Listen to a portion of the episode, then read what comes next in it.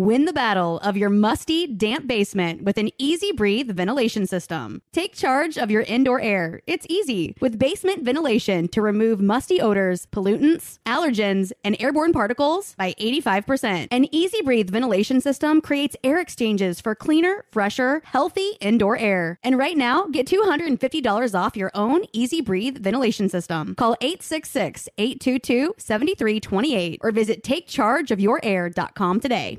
When you have health insurance, it's easy to forget about your out of pocket costs. That can be a lot of money. But are your bills accurate? It's estimated over 50% of medical bills contain errors. HealthLock can help. HealthLock technology securely connects with your insurance and flags any overbilling, wrong codes, and fraud. You can even have HealthLock work on your behalf to get money back from select past bills. To date, HealthLock has helped its members save over $130 million. To save, visit healthlock.com today. Your credit card should match your lifestyle. At Kemba Financial Credit Union, choose a card with benefits that work for you. For a limited time, all cards have 2% cash back on purchases and 0% interest on balance transfers for a year. Apply at Kemba.org. Restrictions apply. Offer ends June 30th, 2024.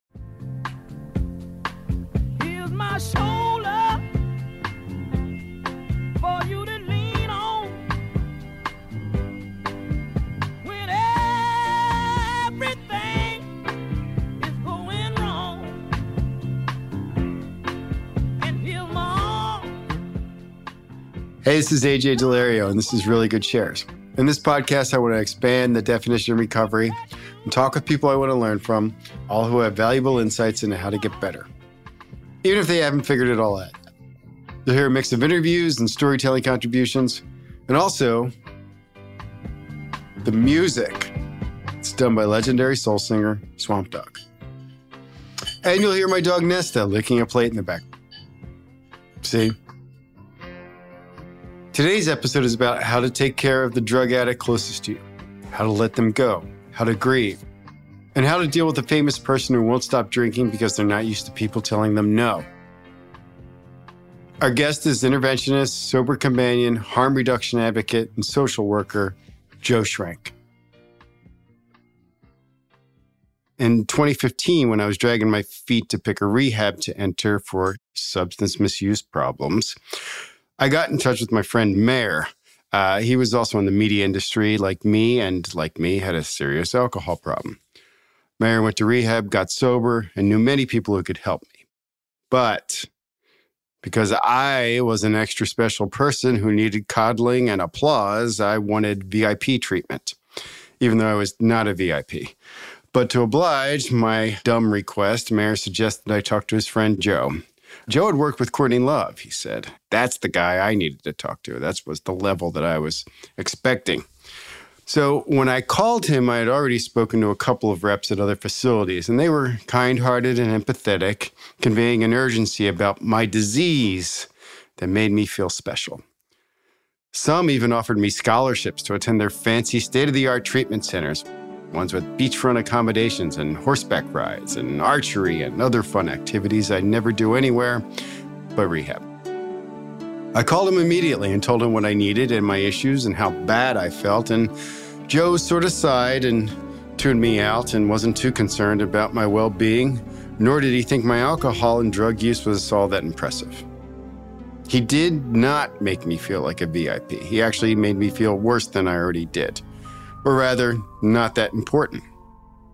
But he still said he'd help me find a rehab if I really wanted to, but he wasn't too big on that route. He would tell me later that America suffers from a rehab industrial complex and that it's stupid to go to rehab more than one time or spend so much money since it sounded like my problem would be better served just going to AA. Here's Joe. The truth is, from a data analysis, it's massively ineffective. Your chances are actually greater of getting into Stanford or Harvard than doing well in the rehab business. You know, we sell this idea that you're going to go to rehab, never drink again, and then become a counselor at the rehab. That's unbelievably rare. The vast majority of people do not do well like that. And I think that the basic problem is that we say addiction is a disease, but we don't treat people like patients. If it's a disease, then treat it like a disease. Yelling at people is not treatment for a disease. judging people is not treatment for a disease. There isn't one way to address any disease. Like an oncologist couldn't say, well, my tumor responded to radiation, so you can only do radiation. In fact, we're not even going to bring up other options. That's just a very low standard of care.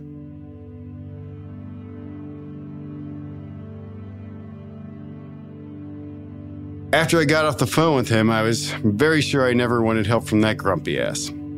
Still, I kept his phone number. I saved him as Joe Dick.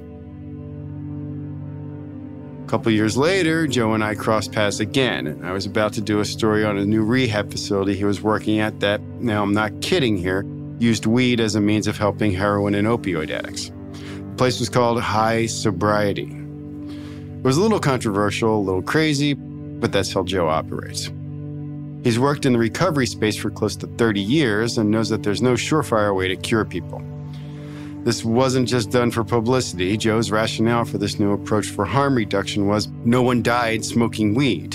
And he thought it was a better alternative than subjecting heroin users to the dull shock of total abstinence. The facility failed, but it was worth a try. Good news is Joe doesn't enjoy working in and especially for treatment facilities. He thinks his particular skill set is more useful on a one on one level. And it's not hyperbole to suggest that he may be the last line of defense between life or death. I've been to weddings of kids I swore were just goners, and I've been to funerals of kids I thought that were doing well. I've given up trying to predict. Look, I feel best in a crisis. Mhm. Good, bad, right, wrong, whatever it is. I feel best when the shit is hitting the fan. Joe's preferred client is anyone under 30, but over 20. He says he uses a Robin Hood approach to his sober companionship, but he doesn't like that he has to take on millionaire clients in order to pay his own bills. But the wealthier clients also allow him to link up with those who can't afford to pay a high hourly rate for his services. Like I said earlier, I thought I thought Joe was a real dick when I first spoke to him. But after I interviewed him for the high sobriety story, I began to warm to him a bit. I loved his ideas and his expertise, and I said to him that if I ever got a chance to build a media site again, he'd be the first guy I talked to. A year later, I got a grant to start the small bow, and Joe was the first person I hired. And I finally got a chance to meet him in person. I mean, he's a giant man. He's the size of a refrigerator. He could probably tear a truck tire in half. He's kind of obnoxious, a little off putting, but he's also devoted his life to making it easier for people with drug and alcohol issues to get better. We did a semi regular column together called I'll Ask Joe, where I asked questions about a certain topic and he responded in his usual gruff but articulate way. Here's an example Q. What does drink responsibly even mean? So, drinking responsibly certainly means designated driver. That's what we're always told. What it doesn't seem to mean, at least according to the alcohol industry and the culture, is to consider a safer form of intoxication. Or, hey, how about you not get fucked up and just sort of see the beauty of the world around you for once? Q. What would you put on the label of a bottle of booze? I think an easy way to start waking people up and waking the culture up a bit would be better warning labels or warning labels in general. Mo- There aren't really warning labels. But what if a bottle of vodka had a picture of a liver in end stages of cirrhosis? Or use of this product increases rape, suicide, certain cancers, and can cause all sorts of heartache for your family and the community. And the one that I always think is causes extreme stupidity in men under 30. That's another thing that we could put on bottles of liquor.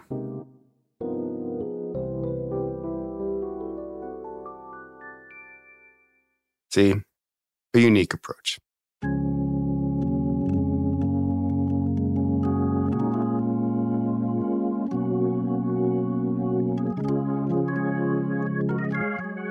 As I said earlier, many of Joe's clients are either very wealthy or a little bit famous.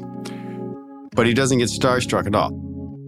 Take, for example, his relationship with Kristen Johnston, who was a two time Emmy Award winning actress for her role in the NBC comedy Third Rock from the Sun. And more recently, she was on the CBS comedy Mom. Kristen had her own struggles with alcohol and drugs for many years. She even wrote a memoir about her experience called Guts, which became a bestseller. But when she got out of rehab, she was kind of lost. She didn't know anyone sober. And that's when she met Joe. So I called him up. I was in uh, sober living at the time, and I called him up, and he was. I was like, "Hey, you know, I don't know anybody sober in New York," and he was like, "Okay, I'll I'll hang out with you. I'll take you to a couple meetings." And he was like, "What do you do?" And I was like, "I'm an actress." He's like, "Are you famous?" And I was like, "Yeah, I guess I'm pretty famous." And he was like, "What show are you on?" I said, "Well, I was just finished a show called Third Rock from the Sun," and he goes, "Oh no, I don't know. I only know shows from the '70s." So he was like, "So if you were on like the Love Boat, that would have been really cool." anyway, so um, I came back from the Meadows, and he, I, we just instantly jammed. Like he was so cynical and like not kissy assy and just really dry and no bullshit. And he took me to my very first NA meeting. So it was a big deal for me. Kristen saw the friendly side of Joe, but he's also no nonsense when it comes to letting people, even world famous people, understand how dire their circumstances are. Like Joe did not hold back when he was giving a very famous actor some tough love, should we call it. By the way, I set a boundary with. I was like, dude, be fat or do coke. You, you're gonna you're gonna kill yourself. Like, choose one. Choose fat or coke. Fuck, man, you can't do both and live. Sometimes people take the initiative and get sober, but that's usually not the case. I actually met up with Joe to meet one of his celebrity clients one time. Joe was taking his fairly well known client to the Chateau Marmont, where they were set to stay for a couple days. The client was quartered off in one of the spooky bungalows up top. Joe was in one of the civilian rooms in the main hotel wing. Should be noted that the client was extremely wealthy, the kind of wealth that could buy moon real estate or hire Beyonce to play his kid's preschool graduation party. So Joe's room and all of his meals and whatever else he needed were always paid for. But the client was also drinking himself to death. Family hired Joe to help or at least not let him die. Now, Joe's don't die strategy was to have the client stick to beer and not vodka. Also, Joe carried a bag full of weed gummies with him, which he dispensed to the client once the cutoff point happened. I think that was around 10 beers he was allocated. So, this was the type of harm reduction millions of dollars could afford. I mean, it was incredible to watch. The client was extremely charming, but also very, very sick.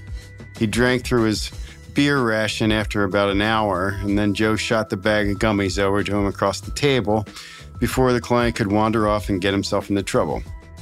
So, client reluctantly took several of the gummies, and within 20 minutes, he was ready to head back up to his room and go to bed. But he didn't make it unscathed. Tried to make his way back to his room, but he fell into this row of manicured bushes surrounding the poolside. It was hard to watch. I described this scene to Kristen, and she said it sounded very familiar to her. Look, if we could all remain as charming and fabulous as we are at two beers, then we probably wouldn't have stopped drinking. you Exactly. know? Yeah. It's just unfortunately there always is that Bushes moment. This man is no longer a client anymore. He's still alive, though. Joe's relationships with his high profile clients are usually business only. And as Kristen assessed earlier, Joe doesn't get starstruck too much. He's focused mainly on keeping his clients alive. So he's a big proponent of harm reduction. But he developed a special bond to one person, comedian Greg Giraldo. Now, Greg wasn't exactly a household name, but he was well respected in the comic community. And he had a brash and sometimes very off putting style. He was a regular on Comedy Central's Celebrity Roast, and he was always one of the funniest guys, but he was also one of the cruelest. Sir, look at this pack of slobs up here. Gary Busey's here, kind of. How about Gary? Yeah! Gary, I guess, flew in from Lobotomy Island. Jesus, Gary, you horse-faced lunatic. You look like you look like Nick Nolte f- the Clydesdale. Greg was also extremely smart, almost preternaturally so. He was a Harvard man, after all. But Greg was also a chronic drug and alcohol relapser, and he had a dangerous pill habit. And Joe, well, he and Joe's relationship morphed into a friendship real quickly. But unlike the client who fell in the bushes, Greg didn't survive. I'm haunted by his death because we had such a close personal relationship, right? Because it it left me um, as very butch without Sundance. Like it left me disoriented now for a decade. Um, you know, so yes, I'm haunted by his death, and I guess there is an aspect of it where it was like, fuck, man, did it really? happen because we kept saying, Greg, you're going to kill yourself. Greg, you're going to kill yourself. This is you. This is not sustainable. And then when it actually happens, it's so jarring and so disorienting, and there are such long term effects of it.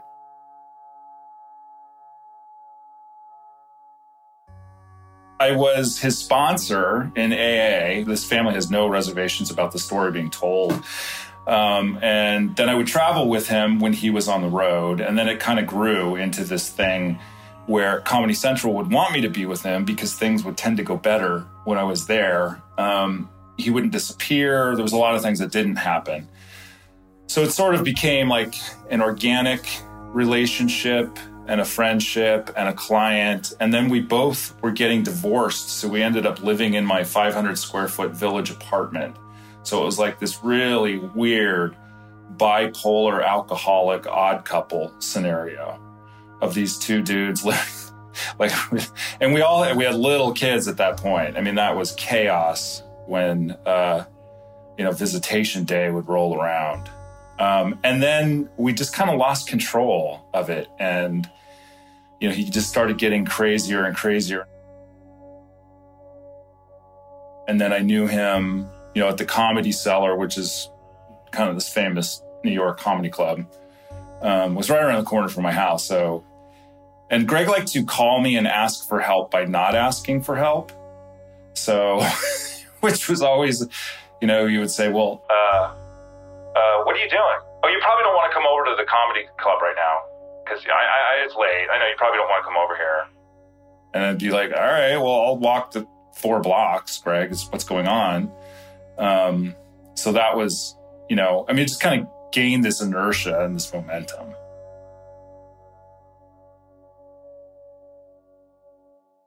When Greg finally died, um, you know, from an outsider's perspective who went with him to the funeral and tried to sort of help him through that, it was so painful to see because I think Joe took it, and he's never said this to me, but I think he took it as a personal failure as anybody who loses a loved one to addiction probably does. You know, it's like, did you do everything? Did you, what else could you have done? And um, I know it has, you know, it really devastated him. I've always been struck by Joe's emotional connection to Greg. It's, it's definitely unique, but it's a side to him that always breaks my heart a bit. I think it's important to show that part of him too, because it's what makes him good at his job. And even when hard things like losing Greg happen, and Joe sticks around. And I wanted him to tell us about the day Greg died. So now here's Joe Schrank's really good share. For a while, I'd known we were in trouble. The progression of the pathology, the spiritual malady, whatever you want to call it, was becoming more and more pronounced the rationalizations were getting weaker and more obscure. Greg was pulling away. He was spending less and less time focused on his recovery and his art.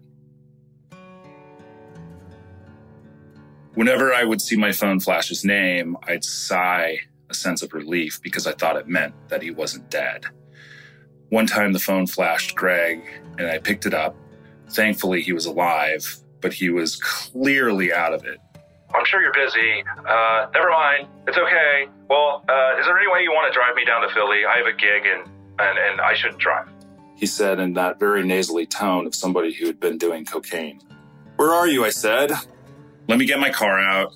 Can you take the subway downtown? We met at the neighborhood garage in the West Village, and off we went.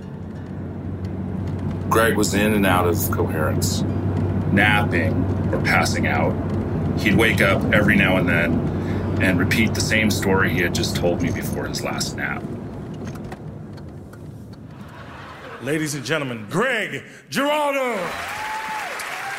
Wow.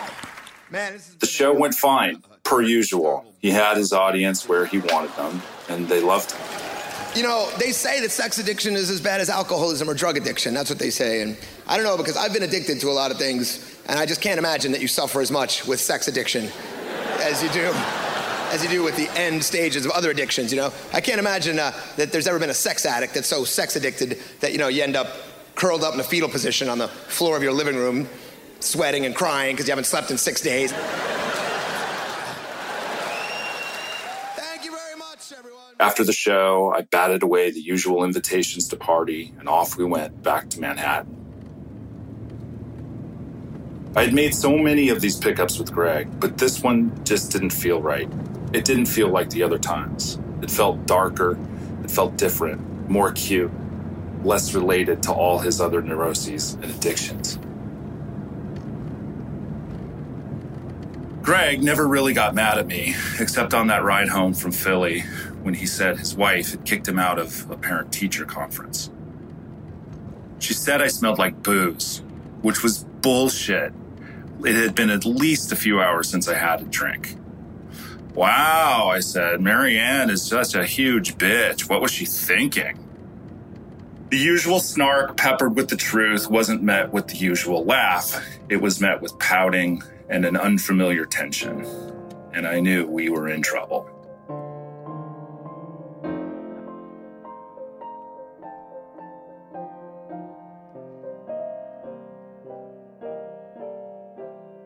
2010, I was working closely with OASAS, the governing body for addiction services in New York State. It took a while, but I came up with an afternoon program to celebrate Recovery Month at Randall's Island. Simon Kirke, legendary drummer of Bad Company, and Courtney Love agreed to do an acoustic set for a small group, and Greg agreed to do a quick set and introduce Courtney and Simon. I thought I could get some media attention, plus, I thought this would be fun. The month before the event, I was scheduled to be in London for another Sober Companion gig, and it was an uneasy feeling leaving Craig. We stayed in touch with the usual adolescent banter, pictures of mullets and jorts, dick jokes. But he wouldn't really answer any questions about his recovery or what he was up to. You know, I said, I'm going to have to stop rescuing you, or I'm going to have to take up needlepoint and go to Al Anon. I never really did try to stop rescuing big recovery rally day arrived, and knowing Courtney as I do, I knew my top priority was to be the Courtney Wrangler and make sure she showed up on time. She said she was ready. Simon was ready. There was a car waiting for them at the Mercer Hotel in Soho. I loaded up with caffeine and I headed downtown to manage the unmanageable. I was hours early and greeted by Simon in the lobby. I went to the desk and asked for them to call up to Courtney's room. They said to go on up. She was waiting for me. I love when I'm wrong. This is going so well, I thought. She opened the door, stark naked, and said, Get the fuck in here. So I ended up sitting on the, her hotel bed watching SportsCenter and half listening to her ramble on while having her hair done. But then I received a text from Greg. I'm really fucked up. I can't make it. There were still a few hours before the show was set to start. Maybe he can still make it, I thought. So the rest of us got to Randall's Island, and the show was a huge success. Courtney was empathic. She was open. She took pictures with a young fan and told him to stay sober. She shared openly about Kurt and his struggles. She talked about her own struggles. Simon Kirke talked about the trauma of finding one of his bandmates from Bad Company dead on the bus. It was a huge success. At least I thought it was. But a few hours later, after the show, I got a call from Greg's manager. He always called me when Greg was in an airport or needed me to go with him to East Jesus, Ohio, or whatever. I picked up. He was breathless and said, I need you to come to the hospital in Jersey. Is he dead? Not yet. he was on life support.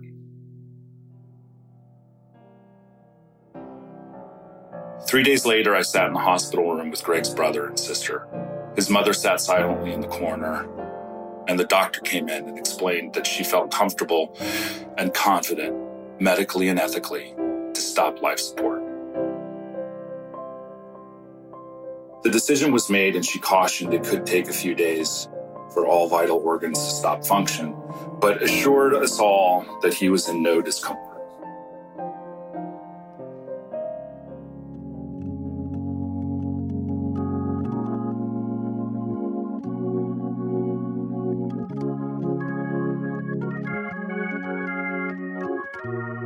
My recovery has never been the same.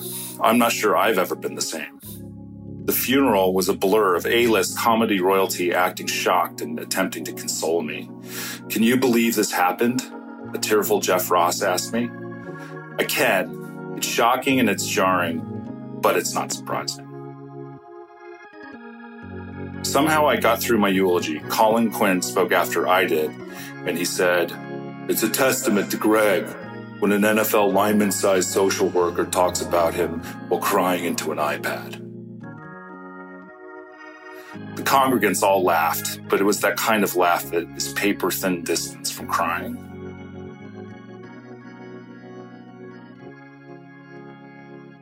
Ultimately, Greg's death has been nothing short of horrible. It's been a long time, and it's still Butch without Sundance. Every birthday is that razor sadness that cuts through the normalizing of his absence. Watching one of his sons graduate this year and head off to Tufts in the fall was great, but also not. Two of his boys now work at comedy clubs. They have moved forward and they have done remarkably well. There have been more overdoses in my world, more deaths, and it's always horrible, but none so profound as Greg's. Walking through life, there are few fellow travelers crossing our paths with lasting impact. It's one of the issues with being a depressed alcoholic. Finding connections is rare. It's hard. It's like a truly great quarterback. One just doesn't come along all that often.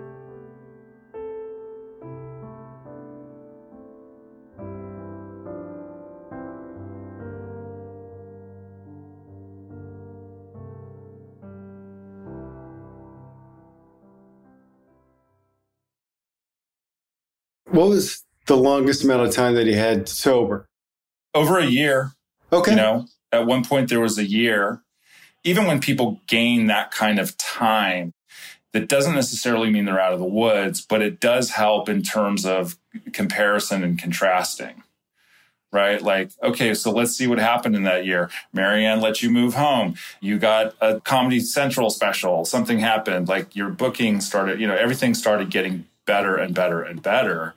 Um, you know, what is the common denominator here? The common denominator is that you're not using, Greg. That, you know, we're you're doing the shows and that's it. Thank you very much. Here's your CD. Um, thanks for coming. And, you know, not going out with these people after the show. That was always a disaster.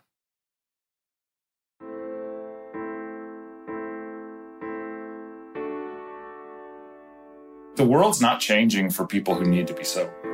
Just isn't. Right? There's going to be champagne toasts at weddings, and there's booze everywhere in America. And there's going to be people using, and so the the onus of that is never on the world. It's always on the individual.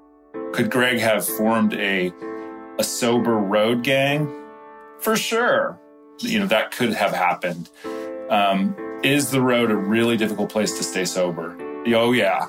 Oh, for sure. And especially comedy clubs, I think. That might be the pit of vipers. If you can stay sober at a comedy club, you'll be good.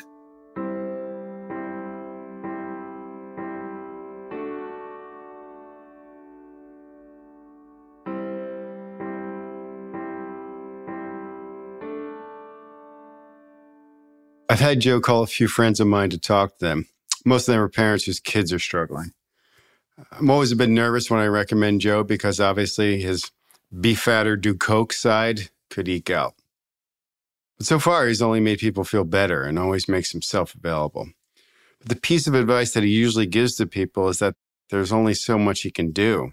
or anyone can do. You know, I've always described Joe's approach this way like, you know, if someone's hanging themselves, he can slide the stool underneath their feet, but they're responsible for taking the noose off. There is only so much you can do. Yeah, that's true. You can make offers to people, you can set boundaries with people, um, you can practice self care. You can't control addiction, just can't do it. There's no, and I think that that's the, the big mistake that people make. It is not simple. It is very, very, very difficult. There are people, there are stages of addiction, and there are people who are in late stages of it and they won't get better.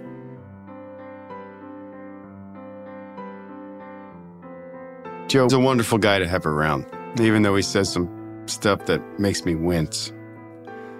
But so what if he's not cuddly? I mean, Joe helps people. Joe's committed to helping people, but he can only do it his way. Certainly not the easier, softer one. And I'm sure if he presented better or he wasn't as gruff, he'd probably have more clients. But I think that would make him uncomfortable. If he was inauthentic, his job would suffer, which would in turn have an effect on the greater good, which is what he's trying to improve here. Joe also knows he can't save everyone. Some of his clients have died, some of his friends have died. Being that close to all that death does leave a mark, even on someone as seemingly unflappable as Joe. He hasn't quit yet, though. This is his life's work, for better or for worse. I definitely have gotten to the point of understanding how much larger addiction is than my ability to control it. I, I, get that part of it now. So I don't have the I should have this or I should have that. Like I really don't have that anymore. I do the best I can. And unfortunately, it doesn't always work.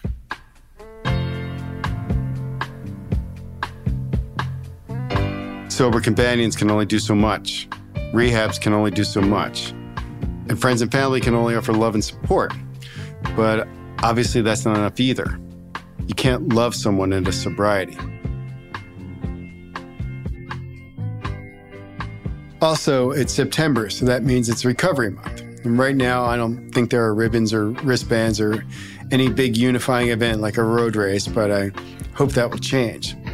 Because making the choice to recover and practice recovery makes many lives better and even saves a few. It's good to recognize that. It's great to remember that.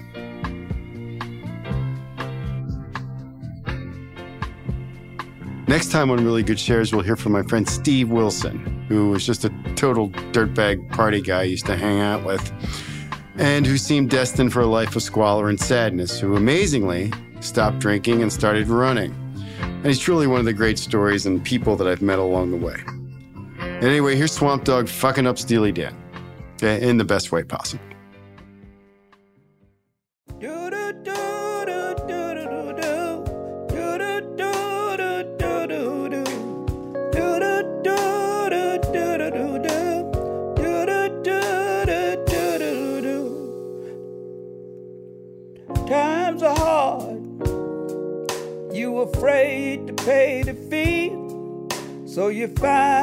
Yourself somebody who can do the job for free.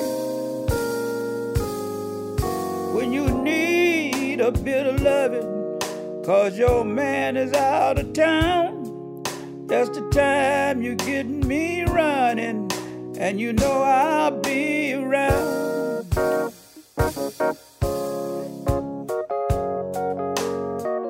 I'm a fool to do your dirty work. Oh, yeah. I don't wanna do your dirty work no more. I'm a fool to do your dirty work. Oh, yeah.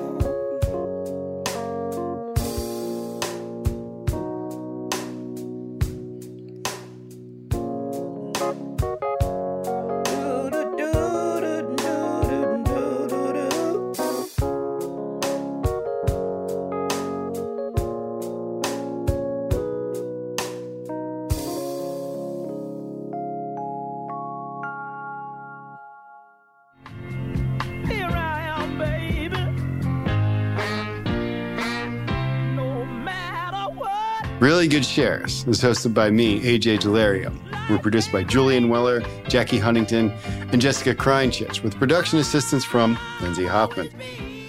Our theme music is Everything You'll Ever Need by Swamp Dogg. In this episode, Swamp covered Dirty Work by Steely Dan. Kind of covered Dirty Work, let's be honest. Our executive producers are myself and Julian Weller. Special thanks to Mangesh Hattikudur and Beth Anne Macaluso. An extra special thanks to Joe Schrank. He co hosts a podcast each week with Amy Dresner called Rehab Confidential. So listen to that wherever you listen to podcasts. If you liked what you heard here, check out thesmallbow.com. That's bow as in bow and arrow, B O W. Cool. We'll be back with Steve Wilson, formerly Drunken Pile of Hair, and one of the truest inspirations to me in my recovery.